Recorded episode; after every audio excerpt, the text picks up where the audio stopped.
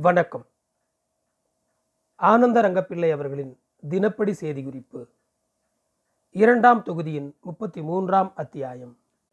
ஆயிரத்தி எழுநூற்றி நாற்பத்தி ஆறாம் வருடம் செப்டம்பர் மாதம் இருபத்தி மூன்றாம் தேதி அக்ஷய வருஷம் புரட்டாசி மாதம் பதினோராம் தேதி வெள்ளிக்கிழமை. காலை ஏழு மணிக்கு துரை அவர்கள் கோட்டைக்கு போய் வரிசை வைத்து கொடியேற்றி மூன்று வரிசை துப்பாக்கி சுட்டார்கள். பிறகு கோட்டையின் பேரிலே இருக்கிற பீரங்கிகள் கடலோரத்தில் இருக்கிற பீரங்கிகள் பட்டணத்தை சுற்றி இருக்கிற கொத்தலங்களில் இருக்கிற பீரங்கிகள் எல்லாவற்றையும் சுட்டார்கள். மேலும் இற்றை நாள் திருநாளாக கொண்டாடினர். வீட்டுக்கு வந்து எட்டு மணிக்கு அலமூக அதாவது சிற்றுண்டி சாப்பிட்டு மெத்த சந்தோஷத்துடன் விளையாடி கொண்டிருந்தார்கள். ராத்திரி ஊரெல்லாம் விளக்கு வைத்தார்கள். ஆயிரத்தி எழுநூற்றி நாற்பத்தி ஆறாம் வருடம் செப்டம்பர் மாதம் இருபத்தி நான்காம் தேதி அக்ஷய வருஷம் புரட்டாசி மாதம் பன்னிரெண்டாம் தேதி சனிக்கிழமை. சாயங்காலம் நாலு மணிக்கு முசே துலேராம் சென்னைப்பட்டினத்துக்கு போய் அங்கிருக்கிற கணக்கு காரியம் திட்டம் ஒழுங்கு பண்ணி எழுதுவதற்காக கப்பல் ஏறினார். கப்பல் ஏறச்சே கோட்டையில் பதினோரு பீரங்கியும் கப்பலில் ஏழு பீரங்கியும் போட்டார்கள். ஆனால் இவர் எதற்கு போகிறார் என்றால் இற்றை நாள் காலமே பத்து மணிக்கு கூடிய கோன்சேல் கூட்டத்தில் எடுத்த முடிவு என்னவென்றால் காலை ஏழு மணிக்கு துரை அவர்களிடம் போனோம். அப்போது துரை அவர்கள் சென்னைப்பட்டினத்திலிருந்து காகிதம் வந்தது. அதில் சென்னப்பட்டினத்தை பற்றி செய்தி எதுவும் தெரிந்து கொள்ள முடியவில்லை என்று எழுதி வந்தது. உன்னிடம் அவ்விடத்து நிலவரம் தெரிந்தவன் யாரேனும் இருக்கின்றானா? என்று கேட்டார். இருக்கின்றான் என்று சொன்னேன். அப்படியானால் அவனை இந்த கணமே பயணம் பண்ணி அனுப்பி வைக்க வேண்டும். அங்கே பணம் காசு உள்ளவன். இவன் இவன் காரியம் செய்பவன் இவன் இவன். அவனவன் நிர்வாகம் இப்படி. அவன் ஆஸ்தி அதாவது சொத்து இன்ன இன்ன. இன்ன இன்ன வியாபாரம் பண்ணினவன். இந்நாள் வந்தான் இந்நாள் வரவில்லை போன்ற ஊரில் உள்ள செய்தியெல்லாம் நம்முடைய முசே தெப்ரமேனி முதலான பேருக்கும் உன் தம்பிக்கும் தெளிவாக சொல்லக்கூடியவனாக கெட்டிக்காரனாக பார்த்து பயணம் பண்ணி அனுப்ப வேண்டும் என்று சொன்னார். அதற்கு நான் எங்கள் இனத்தின் தாண்டவராய பிள்ளை என்பவன் இருக்கிறான். கெட்டிக்காரன். அவனுக்கு எல்லாமும் தெரியும். அவனை அனுப்பி வைக்கிறேன் என்று சொன்னேன். அப்படியானால் இப்போதே அனுப்பி வைக்க வேண்டும். சீக்கிரம் போய் பயணம் கிளப்பி அனுப்பு என்று சொன்னார். நல்லது என்று நான் வெளியிலே வந்தவுடனே கப்பல் ஒன்று பயணம் செய்து சென்னைப்பட்டினத்தில் உள்ள கப்பல்களின் எண்ணிக்கையில் ஒன்று கூடியது. சென்னைப்பட்டினத்துக்கு போய் எல்லாவற்றையும் ஒழுங்கு செய்வதற்கு முசே துலேராமையும் ஆலோசனைக்கு முசே பெடுத்தல்மியையும் அரமனைக்காரர்களை சமாதானப்படுத்த முசே எலியாஸ் அவர்களின் மருமகனான முசே ஜோனஸ் அவர்களையும் பார்சி காரியம் கவனிக்க முசே எலியாஸ் அவர்களின் மருமகனான முசே தீலாஷையும் முசே தொத்தேல் எல்லாம் அவர்களின் மருமகனான முசே பிரியால் என்பவனை இங்கிலீஷ் காரியத்தை பார்க்கவும் பயணம் கிளப்பினார்கள். ஐந்து மணிக்கெல்லாம் கப்பல் பாயெடுத்து சென்னைப்பட்டினத்துக்கு போகும்படி அனுப்பி வைத்தார். நாமும் அதற்கு முன்பே உசே துலேராமின் வீட்டுக்கு போய் அவரிடம் சொன்ன செய்தி நீங்கள் சென்னைப்பட்டினம் போகிறீர்களே அங்கே என் தம்பி இருக்கிறானே அவன் இது மட்டுக்கும் எந்த பொறுப்பும் இல்லாமல் சுகமாய் இருந்தவன் இப்படிப்பட்ட கடினமான காரியங்களில் தொல்லைப்பட்டவன் நல்லன் எனவே என் தம்பியிடம் மெத்தவும் தயவு வைத்து அவன் ஒருவேளை ஏற நடந்தாலும் குறைய நடந்தாலும் மனம் பொறுத்து அவனுக்கு தெரிய சொல்லி மானத்துடன் நடத்தி வர வேண்டும் என்று சொன்னேன். அதற்கு அவர் ரங்கப்பா நீ வந்து இவ்வளவு சொல்ல வேண்டுமா? எனக்கென்ன தெரியாதா? நீ வேறு நான் வேறா? நீ அப்படி ஒன்றும் வேறுபாடாக என்ன தேவையில்லை. நான் அங்கே போன பிறகு உன் தம்பியை எப்படி மரியாதையுடன் நடத்துகிறேன் என்பது பிறகு அவன் உனக்கு எழுதி அனுப்பும் காகிதத்தின் மூலம் தெரிய வரும் என்று மிகவும் நம்பிக்கையாக சொல்லிவிட்டு போனார். அவர் சென்னைப்பட்டினத்துக்கு போகும்போது தாம் இருந்த வெள்ளிக்கிழங்கு உத்தியோகத்தை முசே மீராவின் கையில் ஒப்படைத்து விட்டு போனார். நானும் உடனே பன்னிரெண்டு மணிக்கு வீட்டுக்கு வந்து தாண்டவராய பிள்ளையை பயணம் கிளம்ப செய்தேன். தம்பிக்கு எல்லா பயணமும் தெரியும்படியாக ஒரு காகிதம் எழுதி கொடுத்து தாண்டவராய பிள்ளையை ஒரு மணிக்கெல்லாம் காவல் சாவடியை தாண்டி போகும்படியாக பயணம் பண்ணி அனுப்பினேன். பிறகு சாப்பிட்டு தூங்கி ஐந்து மணிக்கு எழுந்திருந்தேன். பரிவேட்டை திருநாளுக்கு என் தம்பி குமாரன் மகன் அப்பாவுவை ஆயிரத்தி எழுநூற்றி முப்பத்தி ஏழில் பிறந்தவன். ஒரு குதிரை மேலும் என் தம்பி குமாரத்தி அதாவது மகள் குழந்தை நன்னாச்சியை அப்பாவுக்கு ஒரு வயது இளையவள். ஒரு பல்லக்கிலும் குலசேகரம் வேங்கட நாராயண பயனை ஒரு குதிரை மேலும் ஏற்றி சேவகர்களையும் மற்றவர்களையும் கூட முன்கூட்டியே அனுப்பி வைத்தேன். பிறகு நாமும் நம்முடைய பரிசரங்களுடன் பரிவேட்டைக்கு போய் ஏழு மணிக்கு வீட்டுக்கு வந்தோம். இந்த நாள் ராத்திரியும் ஊரெல்லாம் திருநாளாக கொண்டாடி வீட்டுக்கு வீடு விளக்கு வைத்தார்கள். ஆயிரத்தி எழுநூற்றி நாற்பத்தி ஆறாம் வருடம் செப்டம்பர் மாதம் இருபத்தைந்தாம் தேதி அக்ஷய வருஷம் புரட்டாசி மாதம் பதிமூணாம் தேதி ஆதிவாரம். இற்றை நாள் நடந்த செய்தி சூரிய உதயமான ஏழு மணிக்கு பிறகு துறை அவர்கள் வீட்டுக்கு போய் அவர்களை கண்டேன். அப்போது துறை அவர்கள் உன் தம்பி சென்னைப்பட்டினத்தில் நான் சொன்ன ஒடிதிபடி நடக்காமல் தன் மனம் போனபடி நடக்கிறான். எனவே அவன் அங்கே இருக்க தேவையில்லை. அவனை வரச் சொல்லி எழுதி அனுப்பு என்று சொல்லிவிட்டு அப்பால் போனார். பிறகு நான் வெளியிலே வந்து இப்படி துறை சொல்லும்படி என்ன நடந்தது என்று எண்ணி கோபால்சாமியை வரவழைத்து பிரசினம் பிரஸ்னம் ஆரூடம் பார்த்து சொல்லச் சொன்னேன். அவன் இந்த நாள் சூரியன் நல்ல நிலையில் இல்லாததால் இந்த நாள் ஆரூடம் பார்க்கக்கூடாது என்று சொன்னான். ஆனாலும் தம்பி இந்த காரியத்தை எப்படி நடத்தினான் என்று அறிந்து கொள்ள வேண்டும் என்பதால் மீண்டும் துறை அவர்களிடம் போய் உங்கள் ஒடுதி தப்பி தம்பி நடந்திருக்க மாட்டான். அங்கே இருக்கிறவர்கள் எதனால் அப்படி எழுதினார்கள் என்று தெரியவில்லை. அதை நன்றாக அறிய வேண்டும் என்று சொன்னேன். அதற்கு துரை அவர்கள் முசே தெப்பிரமேனி அனுப்பியிருந்த காகிதத்தை எடுத்து படித்தார். அதில் ரங்கப்பிள்ளையின் தம்பி என்னிடம் வந்து ஒரு கபரும் சொல்வதில்லை. அவனும் முசே லெபர்தனேயும் ஒன்றாகிவிட்டார்கள் எனக்கு ஒரு கபரும் தெரிவதில்லை என்று எழுதியிருந்தது. அதை படித்து காட்டி உன் தம்பி இனிமேல் அங்கே இருக்க வேண்டாம். இவ்விடத்துக்கு வரச் சொல்லி எழுதி அனுப்பிவிடு என்று சொன்னார். அதற்கு நான் எழுதி அனுப்பிவிடுகிறேன். அவன் இப்போது புறப்பட்டு வந்தால் அபவாதமாச்சே என்று சொன்னேன்.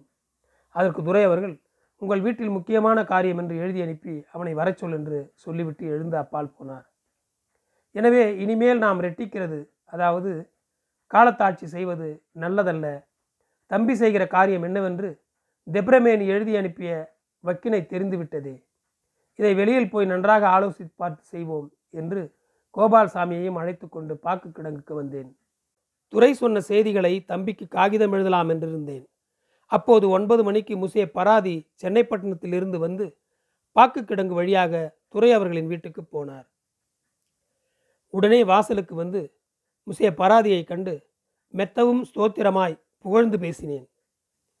அவரும் சந்தோஷத்துடன் பதில் சொல்லிவிட்டு துரையின் வீட்டுக்கு போனார்.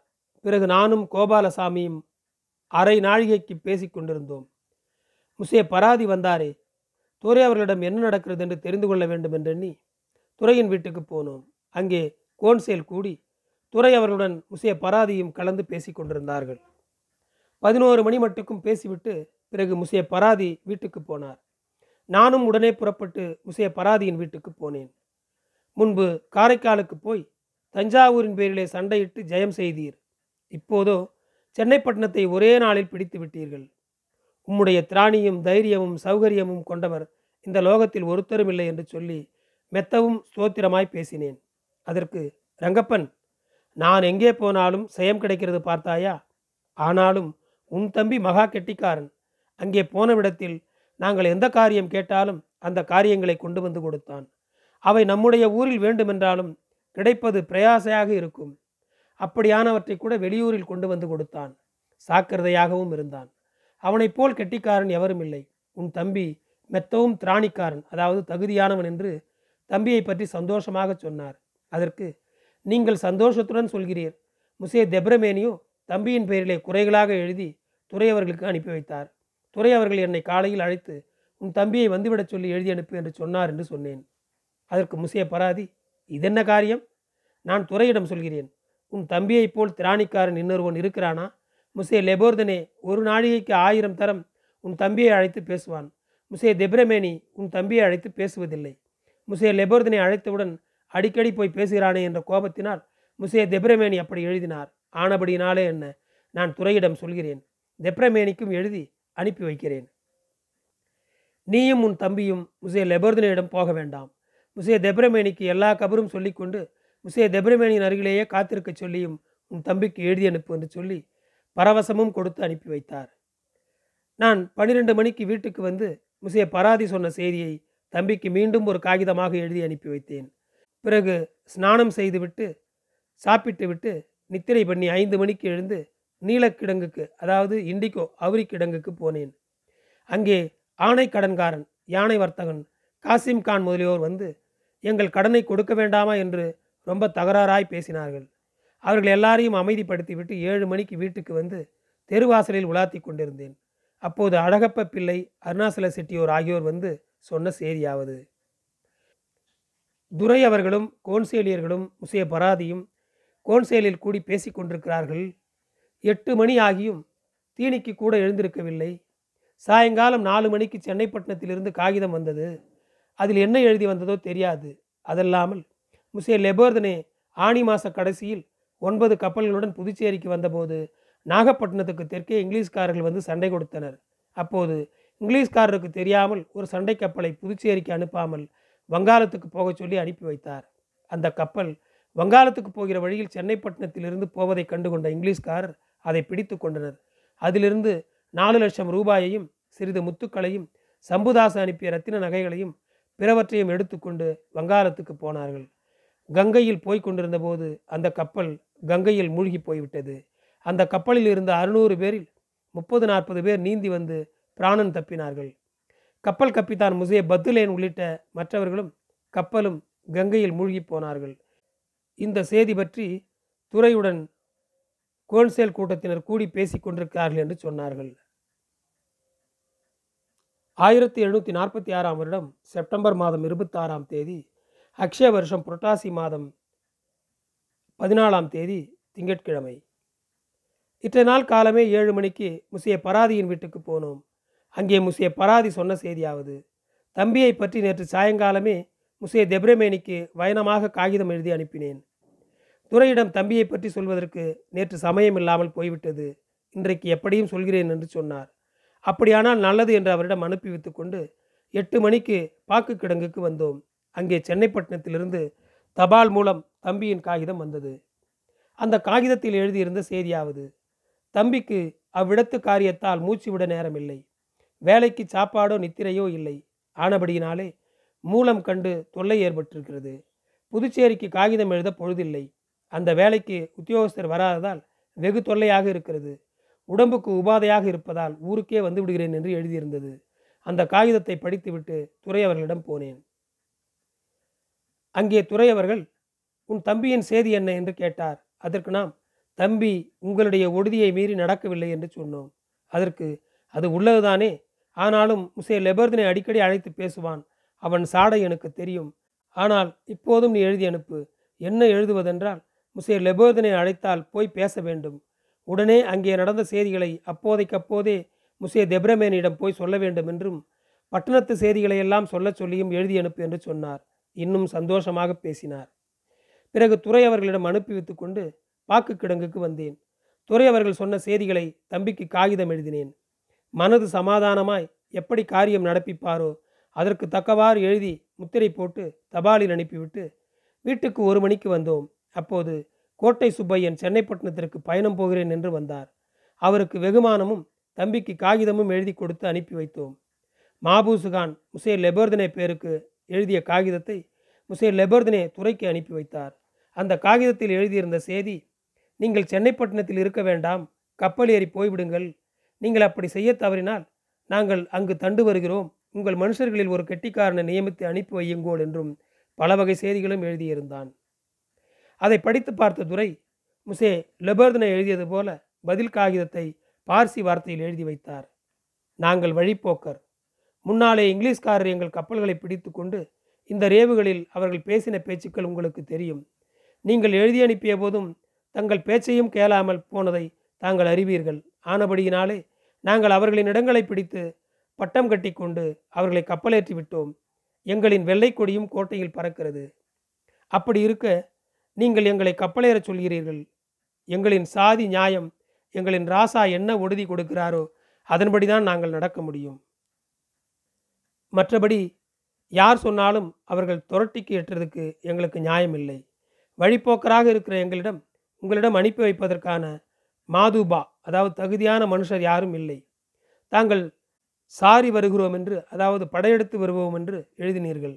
அப்படி வந்தால் நாங்கள் என்ன செய்கிறோம் என்பது அப்போது தெளிவாகும் வாரும் என்பது போன்ற செய்திகளை பார்சி வார்த்தையில் எழுதிவித்து அனுப்பி வைத்தார்.